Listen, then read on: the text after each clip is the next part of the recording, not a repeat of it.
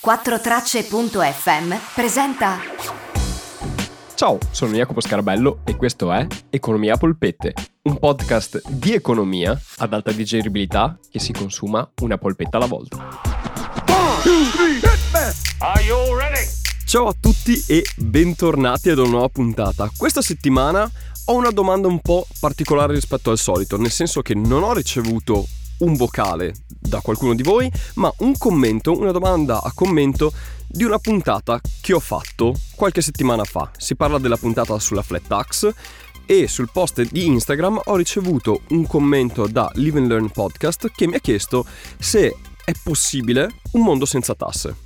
Di principio, quando ho visto quella domanda, ho pensato ma un mondo senza tasse è impossibile. Poi mi sono fermato e ho detto in realtà ci sono degli stati che non hanno delle tasse. E lì mi sono fermato e ho detto, ma sai che sarebbe interessante approfondire questa cosa, vedere da una parte a cosa servono le tasse, perché le paghiamo e perché magari a volte sono alte, e come sono gestiti effettivamente questi stati che dicono di non avere le tasse. E perché dicono? Perché vedremo dopo che magari non è vero che non si pagano le tasse in quegli stati là. Ma partiamo dall'esempio.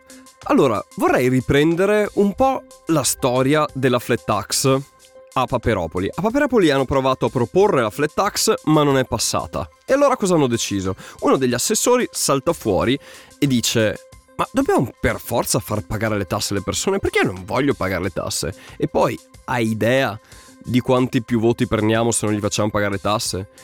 E un altro gli fa ma sei pazzo? Come facciamo a gestire tutto questo senza le tasse? E si dicono, partiamo da zero. Qualche posto nel mondo senza tasse ci sarà, vediamo come fanno loro. Allora si dicono, vediamo da zero qual è la situazione e come fare a non pagare le tasse o non far pagare le tasse ma gestire il tutto. Allora la prima roba che fanno è vedere i costi che hanno da gestire. Allora Paperopoli ha delle scuole, ha degli ospedali, ha delle caserme, ha di polizia e tutto per gestire l'ordine pubblico, per gestire la società, e quelle costano. Hanno delle persone a cui devono pagare gli stipendi e quello è un costo e segna, e quello è un costo che abbiamo. Poi abbiamo anche il municipio, gli assessori stessi, tutte le persone che gestiscono l'apparato burocratico, anche loro ricevono degli stipendi e gli stabili comunque consumano energia, anche tutti quelli citati prima consumano energia e bisogna metterli fra le spese, segna giù anche quello.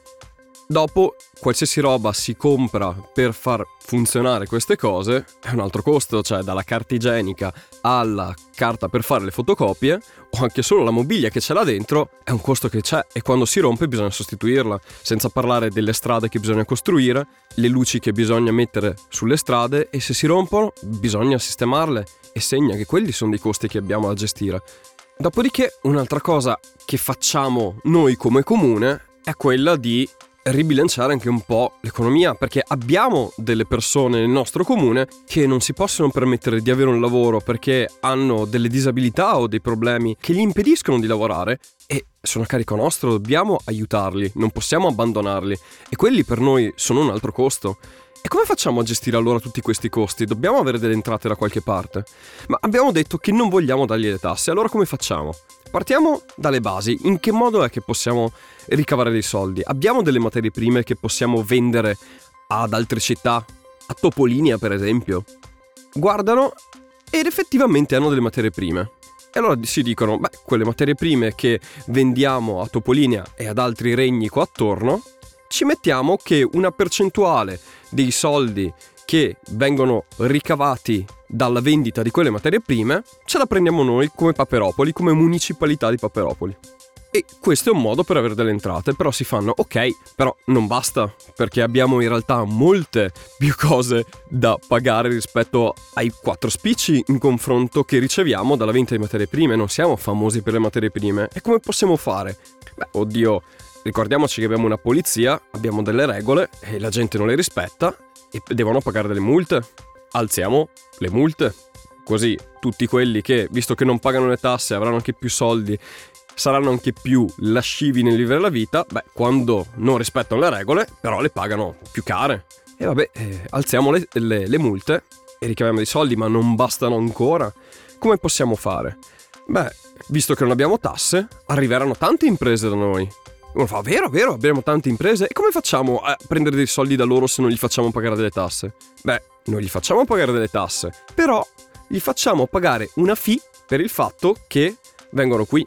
Gli facciamo pagare una sorta di canone annuale. Allora, innanzitutto un canone quando arrivano qui perché costituiscono una società da noi. E quelli sono dei soldi. E poi ogni anno ci pagano un canone per garantirgli che la società possa rimanere operativa e funzionante nel nostro paese. E uno fa, cavolo, questa è una bella idea, è un bel modo per tirare su soldi. E non le chiamiamo neanche tasse. Va bene, e utilizziamo anche questa, ma basta. Magari nel lungo andare faremo tante aziende, tireremo su tanti soldi, però ora come ora ci serve anche altro. E allora uno fa, vabbè, noi siamo comunque un regno piccolo. Come possiamo fare? Importiamo tante cose e molte le esportiamo. Facciamo che tutte le cose che vengono importate ed esportate ci deve essere data una percentuale del valore dello scambio che viene fatto. E quindi ci prendiamo un po' anche da quello. Quelli sono tanti soldi, tante cose vengono vendute all'estero e tante cose compriamo noi. Ci prendiamo una percentuale del valore di ognuna di queste cose che vengono vendute e per ogni cosa che entra, chi la vende qui dentro deve darci una percentuale del suo valore. Va bene, mettiamo anche i dazi, però se mettiamo i dazi c'è un problema, dice uno degli assessori. Se mettiamo i dazi in entrata, i prodotti che vendiamo nel nostro mercato che arrivano da fuori costeranno di più, perché se prima un prodotto costava 10 e noi gli mettiamo il 30% di dazio per il fatto che viene importato, e quello lì costerà 13 solo acquistarlo, poi deve essere anche venduto ai consumatori, quindi dovranno farci anche un guadagno quelli che l'hanno acquistato e quindi costerà molto di più rispetto a prima. E fa, vabbè, però non gli facciamo pagare le tasse, in qualche modo dovremmo entrare con dei soldi. E quindi così fanno. E poi si dicono, vabbè, se proprio non riusciamo, intanto partiamo così e vediamo se riusciamo a coprire i costi. Se proprio non riusciamo, poi possiamo tornare ad aggiungere quello che c'era prima, cioè l'IVA, quindi un'imposta al valore aggiunto. Ogni volta che qualcuno va a comprare qualcosa deve pagare una percentuale del valore di quella cosa in tasse, oppure anche sulle rendite. Le rendite finanziarie, ogni volta che uno vende un'azione e guadagna dei soldi, una parte di quel guadagno la prendiamo noi in tasse. E uno fa, ma è quello che c'era già prima, vabbè, gli fa quello che lo diceva. Intanto vediamo quanto incameriamo. Quello potrebbe essere un'altra soluzione per prendere altri soldi. E proprio in ultima, in extrema ratio, andiamo a intaccare i loro redditi e gli mettiamo di nuovo la tassa sul reddito, ma quello solo se proprio non ce la facciamo. Bene, questa che vi ho appena descritto è la situazione in un paradiso fiscale. Nei paradisi fiscali quello che fanno è non tassare magari i redditi diretti, quindi l'equivalente italiano all'IRPEF, cioè la tassa sulle persone, o all'IRES, cioè la tassa sulle imprese, ma ci sono tutte queste serie di altri modi per recepire reddito e molti di questi in realtà sono delle tasse, come i dazi sono sostanzialmente delle tasse, o i canoni che le aziende devono pagare per stare in quei luoghi. Questo avviene nelle Cayman per esempio, ma anche negli Emirati Arabi. Queste sono delle tasse che non vengono fatte pagare ai cittadini, ma chiunque viene come investitore straniero deve pagarle e quella fa entrare soldi. Un'altra cosa che non ho elencato precedentemente, ma c'è, è quello che viene fatto in molti paesi caraibici, cioè vengono tassati i turisti, e questo succede anche negli Emirati Arabi. Sostanzialmente quando uno va lì per turismo, tutti i ricavi che il settore alberghiero fa vengono tassati di un po'. Una percentuale di quei ricavi viene presa dallo Stato in quanto è generata da turisti e non da locali.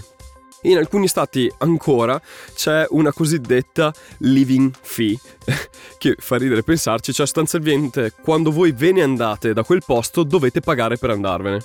Cioè se voi volete andarvene via dalle Barbados dovete pagare una sorta di tassa per andarvene, quindi non la pagate quando entrate, la pagate quando uscite, e questa viene fatta pagare ai turisti, quindi è un altro modo. Come dicevo, poi ci sono anche i dazi, e difatti in molti paesi caraibici e anche, ma no, Emirati Arabi è diverso, vabbè, comunque in molti paesi caraibici, in particolare le Barbados sono famose per questo, hanno un costo della vita elevatissimo perché tutto quello che viene importato ha dei dazi elevati, e quelle di fatto, come dicevo, sono tasse. Quindi i paradisi fiscali effettivamente non tassano in maniera diretta, ma trovano tanti altri modi per incamerare i soldi. E come Paperopoli, anche Topolinia può permetterselo, sono delle realtà molto piccole, possono permettersi effettivamente questo tipo di regime. Però stati grossi come l'Italia, la Germania, la Francia, l'Inghilterra, il Regno Unito anzi, non se lo possono permettere perché i costi e la gestione dello Stato sono estremamente complessi e macchinosi, e anche se si utilizzassero tutti questi escamotage di entrate non basterebbero a coprire i costi. Già tuttora, per esempio, lo Stato italiano genera un debito pubblico non da poco, pur avendo un livello di tasse anche abbastanza elevato, quindi figuriamoci se si levasse quello. Quindi è possibile un mondo senza tasse? No.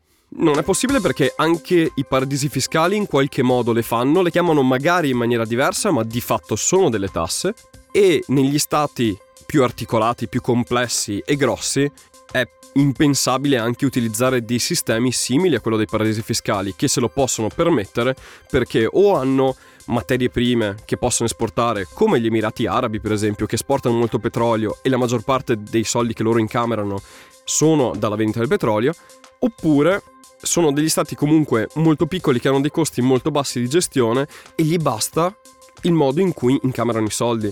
Poi il fatto che molti di questi non hanno tasse sulle imprese, molte imprese hanno portato la loro sede lì, penso alle Isole Cayman, e leggevo che nell'Isole Cayman si parla di 100.000 aziende con residenza lì e alle Isole Vergini Britanniche addirittura 600.000.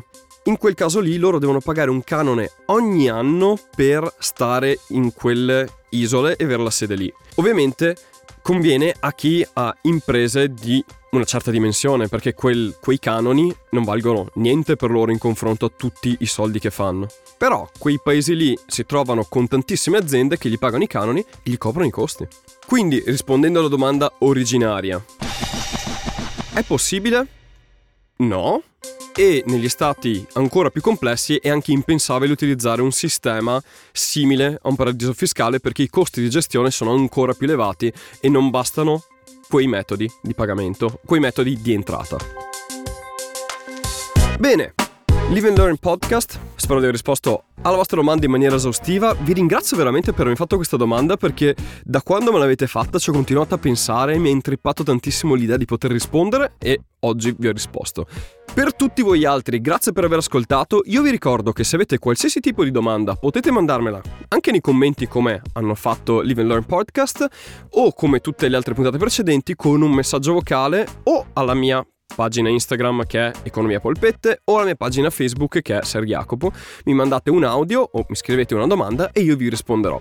A me fa strapiacere se commentate poi i post, così si può creare anche un po' di dibattito e si può anche stuzzicare magari la fantasia degli altri ascoltatori.